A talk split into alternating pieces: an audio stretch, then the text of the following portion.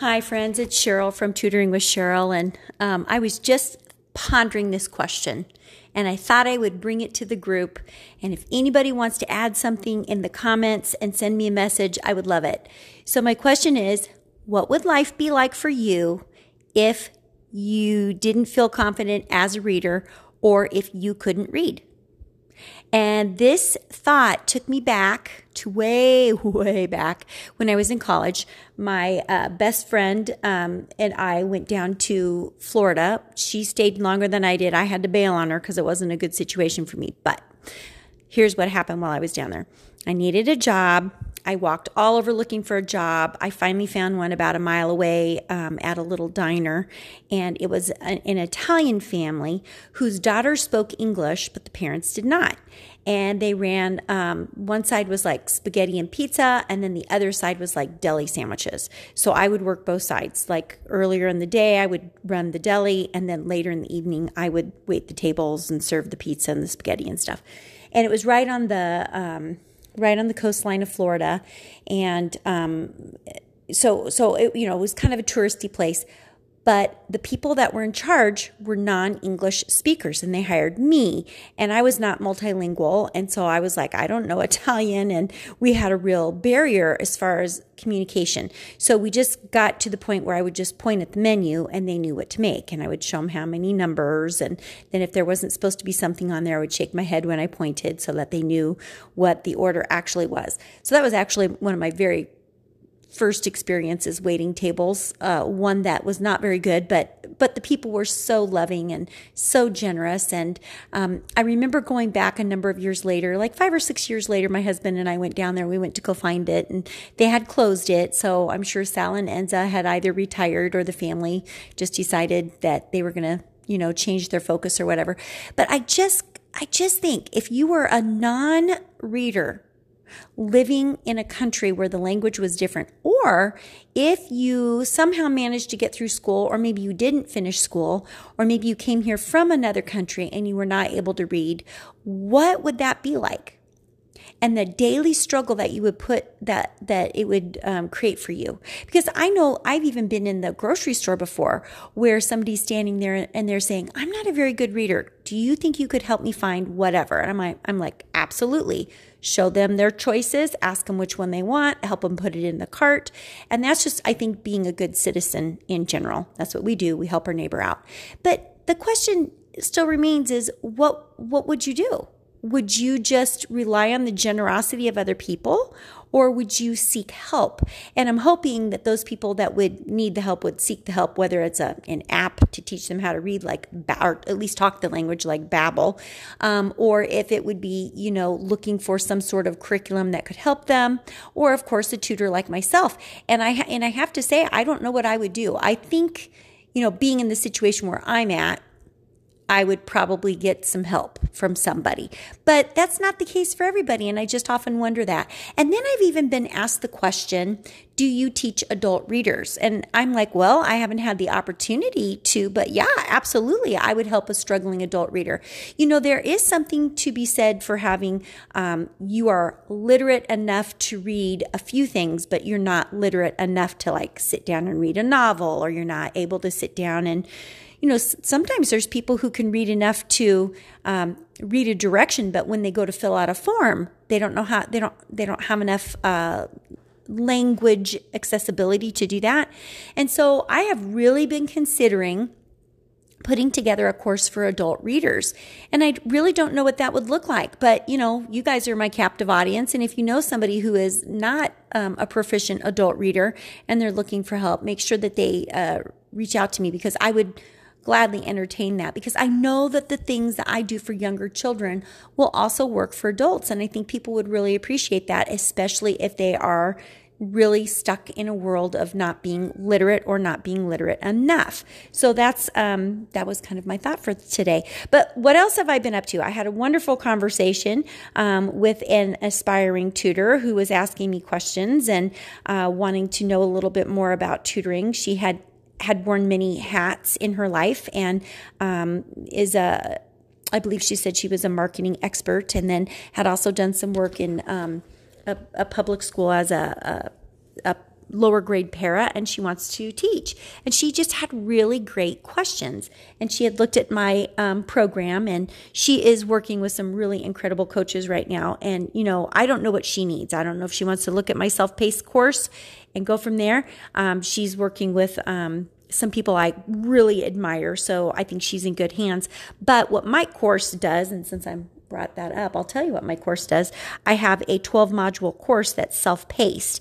And the reason I made it self-paced is um, I, I, I was just dipping my toes into this kind of coaching because I've had several people have reached out to me. Hey, Cheryl, can you help me? Hey, can you help me? And I'm just trying to tailor that to mit- to fit the needs of the people that I'm working with. And of course, it's a learning journey for me. I mean, like, you have to really think about this. When you are creating something from scratch, you have an idea in mind, but then you might not always hit the target. So, you know, it's always really important to to be asking questions. Is this what, you know, is this something that you think would be helpful? And in her case, um, it probably will be. And I, I haven't looked to see if she hit the purchase button or not, but the point simply is, is that my course takes you from, hey, I don't even know where to start, to, hey, I at least have an idea. And I took my previous experiences and then my experience over my first year of getting started, and I just documented it, and I just showed the steps that I took to do the job. And, you know, now I've added some more tools, but I don't I don't think that it would be appropriate for me to say, here's another tool, here's another tool, because it would be so overwhelming for that beginning learner. They just need to really know the basics, and that's what my course is. So um, I had a nice conversation with her about that, and she was looking for um, science of reading materials, and I curated a list for her there and shared that with her. And uh, yeah, there's just some tremendous things out there. But, you know, it's like anything. You have to go out and you have to look for it. Um, I always think of the internet as this huge library, and you might have an idea, but you haven't, like, honed your idea down, and you don't really know where to go to look. So you're walking in, there's all these books, and you're thinking, well, I really like mysteries, so I need to find mysteries. But then you get into mysteries and you realize how many different types of mysteries there are. So there could be like a historical fiction type mystery that's set in a historical time period, or there could be a romantic mystery, or there could be like a villain, like bad guy mystery where there's like violence, you know. So there's all kinds of mysteries that are out there. There could be a law mystery, whatever. The genre could go on and on. But you have to kind of sort through what's going to work for you. Like, you know, you like mysteries, but then maybe you stumble into the, um, let's say, the nonfiction sections around the corner, and like, oh, I didn't know nonfiction was, you know, a couple rows down here. I'm going to go check that out. And then you buy the best-selling um, nonfiction book that's out there right now. I don't even have a title for you, so I'm just going to have you imagine it. Um, and and you you don't actually buy it. You you rent it or you check it out, and um, you're like, oh, hey, I found something completely brand new, and I like this better. And I to to to bring this back to the tutoring, that's kind of how you are as a tutor. There's all this information out there, and you think you might like something, and then you suddenly find that you want to change gears. And that's really kind of what has happened to me over the last course of the last year and a half or so.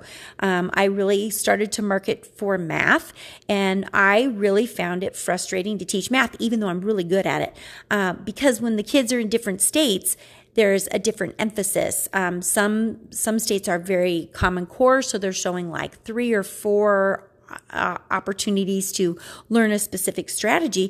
Well, I don't want to learn three or four for, you know, multiple grade levels. I just want to stick with the same, you know, the, the general algori- algorithm, just their basic mathematical equations. And so it just becomes a little bit frustrating for me on my end, trying to, you know, find what's going to work for the child. So what I've really done with the kids that I'm working with right now is I am just really hitting basic facts. Like, we're going to nail those basic facts. We're going to look at place value. We're going to build number sense.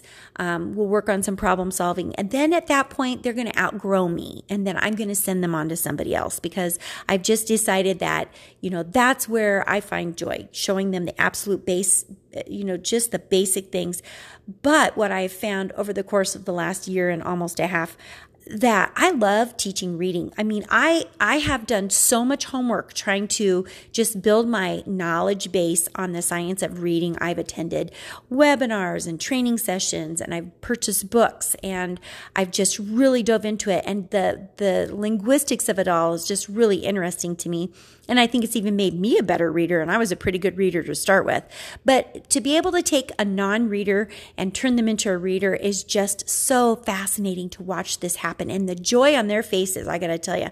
However, I did mention my little buddy down in Texas who was so excited about his math score. So, you know, I know I'm making a very positive impact uh, in the lives of the children that I am currently working with. So that is definitely a bonus. Um, you know, I just love what What I do.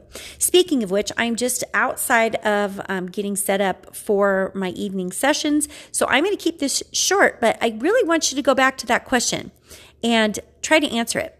What if you really struggled with being literate in the society that you lived in, and what would you do? I mean, let's get rid of the money factor, okay? Let's just say you had the money to take care of business. Would you rely on an app? Would you buy a book? Would you hire somebody?